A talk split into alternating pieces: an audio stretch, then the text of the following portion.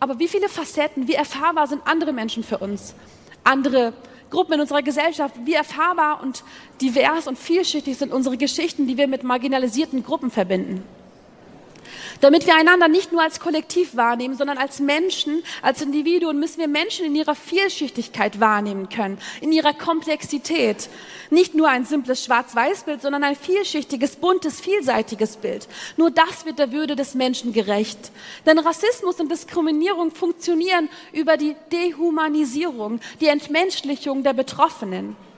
So Kypra Gömeschei in ihrem Vortrag die Emanzipation des Gutmenschen im Rahmen der Konferenz Republika im Jahr 2017.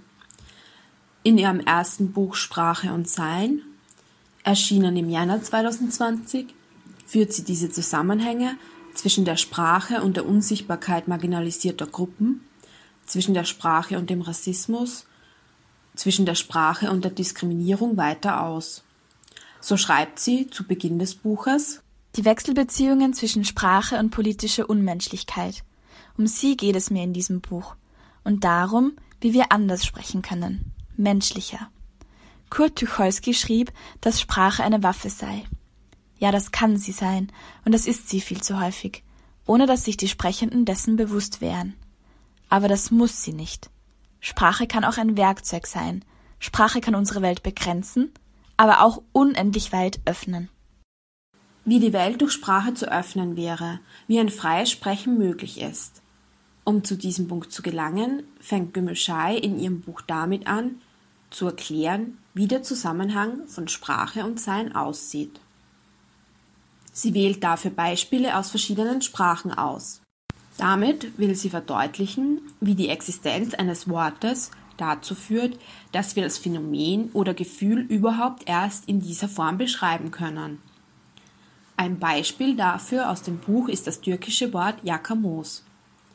Mit diesem beschreibt Mensch die Reflexion des Mondes auf dem Wasser. Um es aber ins Deutsch zu übersetzen, benötigt Mensch einen ganzen Satz. Dies ist auch sicher als eines der Vorteile des Buches hervorzuheben.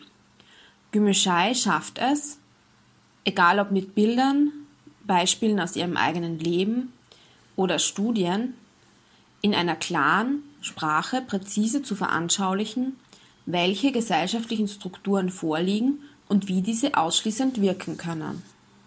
Sprache als Museum. Die Wirkmächtigkeit von Bildern.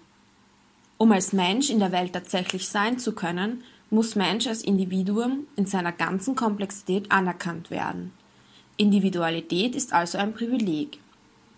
Um diese Differenz zu veranschaulichen, wählt Gümüşay das Bild des Museums also die Differenz zwischen der Wahrnehmung als Individuum und der Wahrnehmung nur als Kollektiv. Sie schreibt, stellen Sie sich vor, dass Sprache ein Ort, ein Museum wäre. Darin gibt es benannte Menschen und unbenannte Menschen. Die Unbenannten sind jene Menschen, deren Existenz nicht hinterfragt wird. Sie können sich frei durch das Museum bewegen. Das heißt, sie können sich frei durch die Sprache, durch die Welt bewegen. Dies wird den Benannten nicht zugestanden. Und genau das wird eben unterschiedlichen Menschen von der Mehrheitsgesellschaft, also den Unbenannten, nicht zugestanden, wie Gümüşay ausführt. Wann wird es einer jungen Frau mit Migrationshintergrund, einem homosexuellen Mann, einer geflüchteten Frau, einer Transfrau, einem Menschen mit Behinderung möglich sein, einfach nur sie selbst zu sein?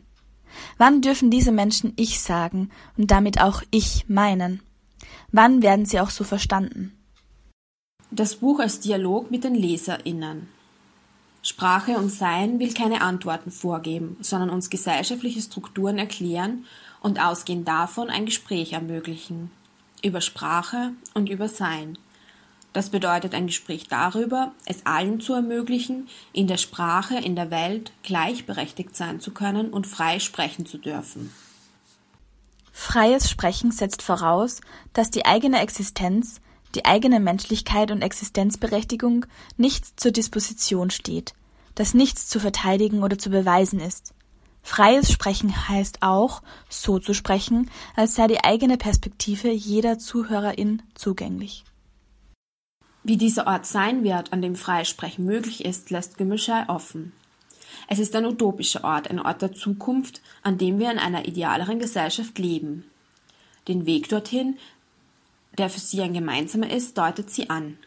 Zweifeln, Zögern, die Möglichkeit, die eigene Meinung zu ändern, ein Bewusstsein für die eigene fehlerhafte Perspektive entwickeln, ein neues Sprechen üben, zweifelnd, nachdenklich, hinterfragend. Dieses Zweifeln und die Betonung des Dialoges finden sich auch in die Struktur des Buches verwoben. Zum einen, indem Gemischai sich immer direkt mit Fragen an die LeserInnen wendet. Zum anderen, indem sie in das Buch Zitate und Textausschnitte von anderen AutorInnen oder PhilosophInnen einflechtet. Das Buch kann insbesondere als Lektüre empfohlen werden, wenn Mensch eine Übersicht über die Themen Rassismus, Diskriminierungserfahrungen und Feminismus der letzten Jahre mit Fokus auf den deutschsprachigen Raum bekommen möchte. Des Weiteren, wenn Mensch eine verständliche Einführung für den Zusammenhang zwischen Sprache und Sein bekommen möchte –